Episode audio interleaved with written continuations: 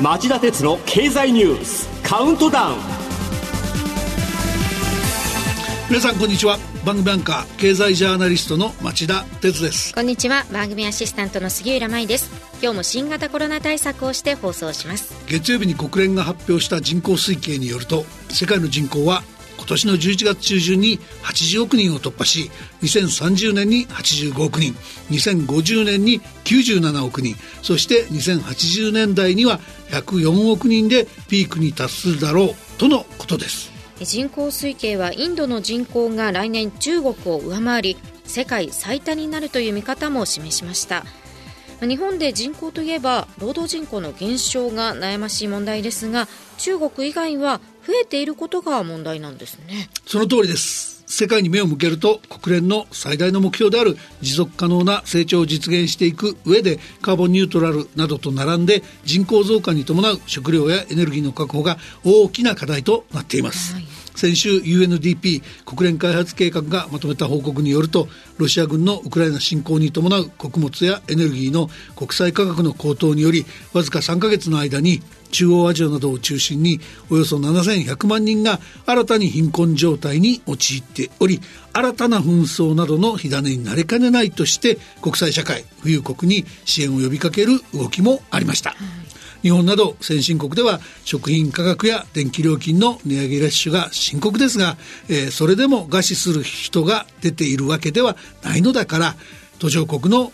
債務返済の猶予措置を講じるなどすぐ対策を取るべきだというんです、はい、日本も安倍菅岸田3代の内閣が講じた経済対策だけでもおよそ50兆円の巨額に達しており大変な財政なんですそれでも一日も早くウクライナの戦争を終結させるために国際社会と連携して圧力をかけ続けていくことと並んで途上国の貧困対策も無視できない大きな問題になっています。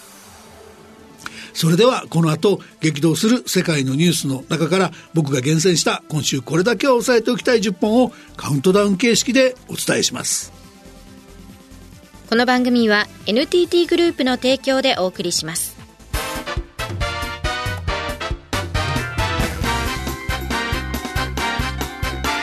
町田哲郎経済ニュースカウントダウン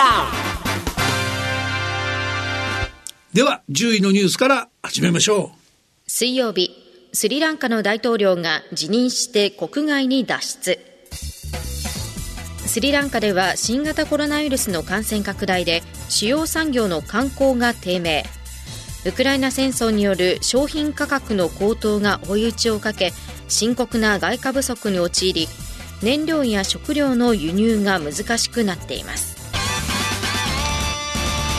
オープニングでロシア軍によるウクライナへの侵攻でこの3ヶ月間に7100万人が新たに貧困状態に陥ったという UNDP の報告をご紹介しましたがスリランカで起きていることはまさにこのウクライナ情勢が引き金になった大混乱です。続いて9位のニュースです。火曜日安倍元総理の葬儀が東京の芝公園にある増上寺でしめやかに執り行われる。岸田総理は昨日の記者会見で今年秋全額を国の費用で賄う国葬を行うと表明しました。安倍元総理の在任中の経済政策アベノミクスには賛否両論がありますがここでは個人のご冥福を静かにお祈りします。8位のニュースはこれです。日曜日参議院選挙の投開票が行われる。結果は自民党が単独で改選議席の過半数63議席を獲得する大勝利となりました。えー、今回の参議院選挙終盤の自民党の戦術には一つしておき指摘しておきたい問題があります、はい、それは岸田総理がアメリカのバイデン大統領との電話協議で現職の首相として暴力に屈せず民主主義を守るなどと述べたほか党幹部らが揃って民主主義への強行は許さないなどと発言。有権者に自民党への投票を呼びかけたことです新聞などのマスメディアでも社説でこの主張に同調したところがありました。しかし安倍元総理を銃撃殺害した山上容疑者の犯行の動機はあの時点では明らかにされていませんでした。その後明らかになったことも母親が宗教団体に多額の寄付をして家族の生活をむちゃくちゃにされたことへの恨みがあり安倍元総理がその宗教団体に近いと思い込んだことが犯行の直接の動機だというものでしたもちろん銃撃という暴力は決して許されませんしかし犯行の動機は政治的なものでもなく民主主義に対する強行でもなかったわけです国政選挙に臨んで根拠が定かでない主張を行った総理や与党、それに同調したマスメディアの責任は近い将来どこかで検証して明確にする必要があると僕は思います。皆さんどう感じてますか ?7 位のニュースはこれです。トランプ前大統領が証言に影響を与える狙いで証人に接触か。去年1月のアメリカ議会選挙事件を調査している下院特別委員会の副委員長共和党のリズ・チェイニー氏は火曜日の公聴会で証言に影響を与えようとする試みについて非常に深刻に受け止めていると述べました6位はこのニュースですイギリスのジョンソン首相の後継者選び下院議員による1回目と2回目の候補者絞り込みの投票でスナク前財務省がトップに。候補者は5人に絞り込まれており首相の後任となる保守党の党首は党員による投票で9月5日に決まる予定です。続いて第5位のニュースです。水曜日に発表された6月のアメリカの消費者物価指数がおよそ40年ぶりの高い伸びに。一方 FRB 連邦準備制度理事会は経済報告を公表。複数の地区で需要が減速する兆候が見られ5つの地区では景気後退のリスクが高まることへの懸念があったとの状況分析を行いました。4位のニュースはこれです。ドル高が止まらず。昨日の東京外国為替市場で円は一時1ドル139円台と1998年9月以来およそ24年ぶりの安値をつけました。ユーロもおとといのニューヨーク市場で一時1ドルを割り2002年12月以来の安値をつけています。5位でお伝えしたアメリカ経済の減速懸念の高まりも、この4位のニュースでお伝えしたドル高も、すべての原因はアメリカの歴史的な物価上昇にあります。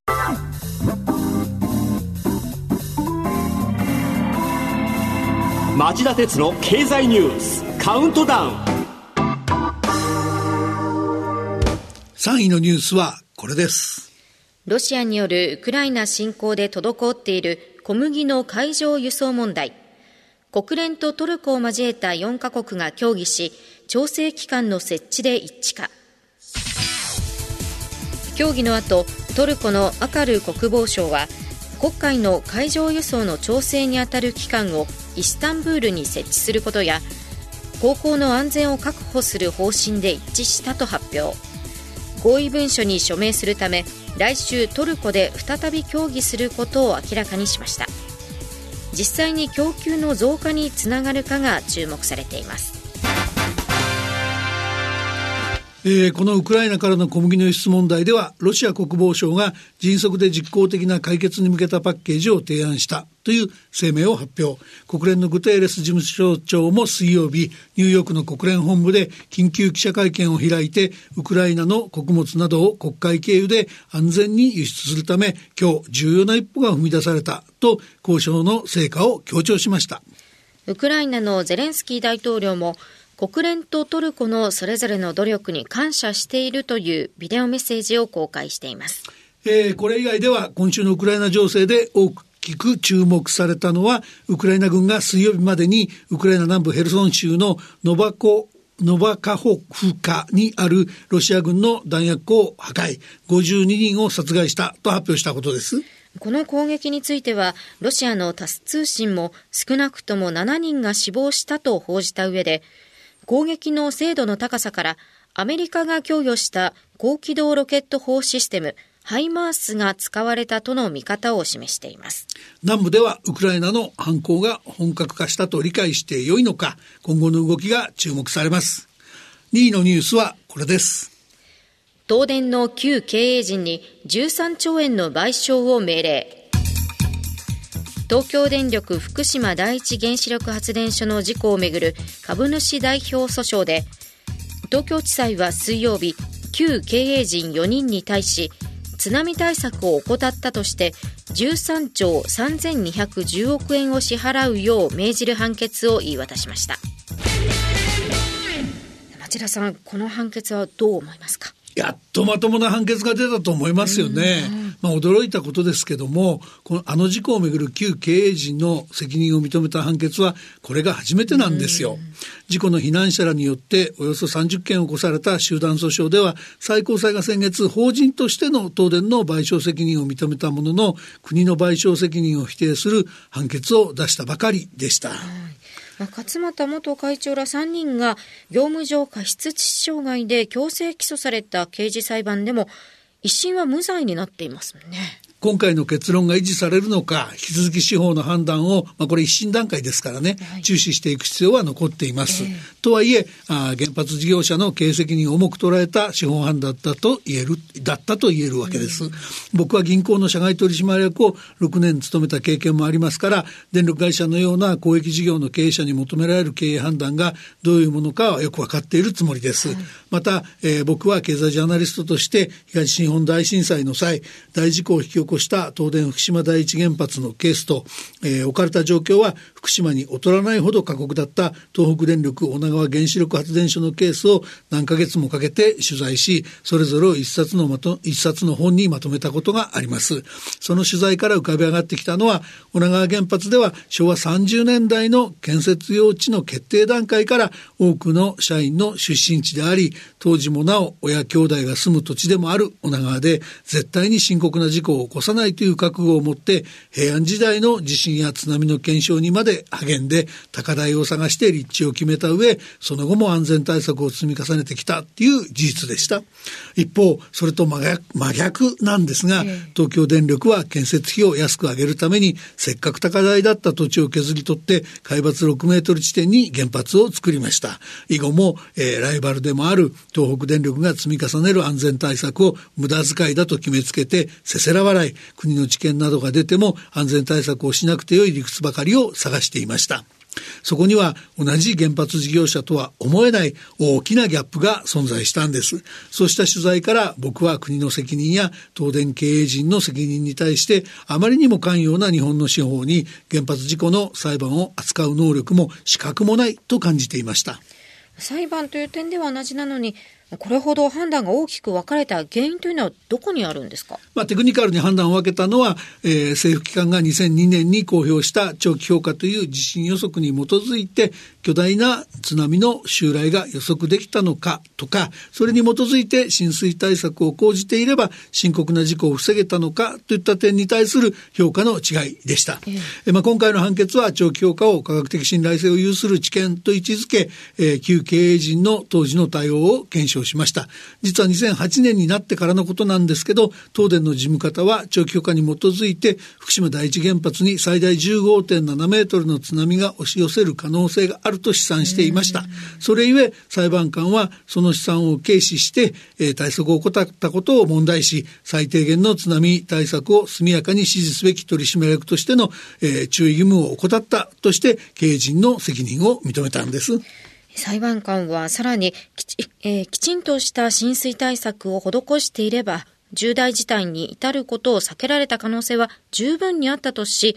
勝俣元会長清水元社長竹黒元副社長武藤元副社長の4人に賠償を命じました。えー、この賠償額は国内の裁判としては過去最高と見られます。ちなみに株主代表訴訟についてはいざという時に備える損害保険がありますから、それに加入していたかどうかで本人たちの実際の支払い額は大きく変わってくると見られます。また東電が一定額を肩代わりする可能性もあります。うん一方、国の方ですけど、こちらは原発を本格的に活用していく構えです。はい、去年10月に決定した、えー、第6次エネルギー基本第6次エネルギー基本計画で原発の電源構成比率を2030年度に20から22%に引き上げる目標を掲げています。昨日の岸田総理の会見でも最大9基の原発の稼働を進めるという話が出ましたよね。はい。しかし今回のようなしっかりとした判決があれば、少なくとも電力会社の経営陣は安易な運転再開やリプレース新設に慎重にならざるを得ません。そうした観点から安易な原発の再活用に歯止めがかかるという面や原発の安全性の向上に役立つという意味で今回の判決判決は高く評価すべきだと僕は思います。はい、えー、ではいよいよ第1位のニュースです。昨日の記者会見で岸田総理が新型コロナ対策を発表。ただし対策は4回目のワクチン接種の対象者を拡大することなどに限定新たな行動制限は現時点では考えていないとしましたえー、第7波が猛威を振るい始めていますが、経済活動を再び抑え込みたくないという思いの強さがはっきりと現れており、政府の対応は小出しです。日曜日に参議院議員選挙が終わった後、明らかにしたのは、今月前半に始める計画だった県民割を全国に広げる全国旅行支援について、この夏の実施を見送ることぐらいです。まあ、各地でこの夏は3年ぶりの大きなお祭りが予定されています。はい、こうしたお祭りに参加したりする方、窓を、あの、密を避け、えー、熱中症に注意しながら必要な場面ではマスクをして、帰宅後は手洗い、上替えをする、換気をするといったことのほか、3回目、4回目のワクチン接種を急ぐなど、自らできる対策を決して怠らないでほしいと思います。そうですね。以上、町田さんが選んだ今週の重要な政治経済ニュースでした。町田鉄の経済ニュースカウントダウンこの番組は NTT グループの提供でお送りしました。さあ、この後5時35分からの町田鉄の経済ニュース深掘りですが、町田さん、テーマは？はい、えー、なぜ日本だけ賃金が上がらない？賃金30年据え置きの謎です。まあ、のこちらの方の番組では物価上昇の話とか、ええ。ー、いろいろその円安の話とかやってきましたけど、はい、まあ最後はやっぱり賃金が上がってくれないと、ね、我々どうしようもありませんから、今回はちょっときっちりですねなんで30年も上がらなかったのか、はい、じゃあどうすればいいのかということをきっちりと検証してみたいなと思っています。諸外国は上がってるということなんです上がってます。もう日本は全然日本と比較にならないペースで上がってます。それでは5時35分に再びお耳にかかりましょう。さようなら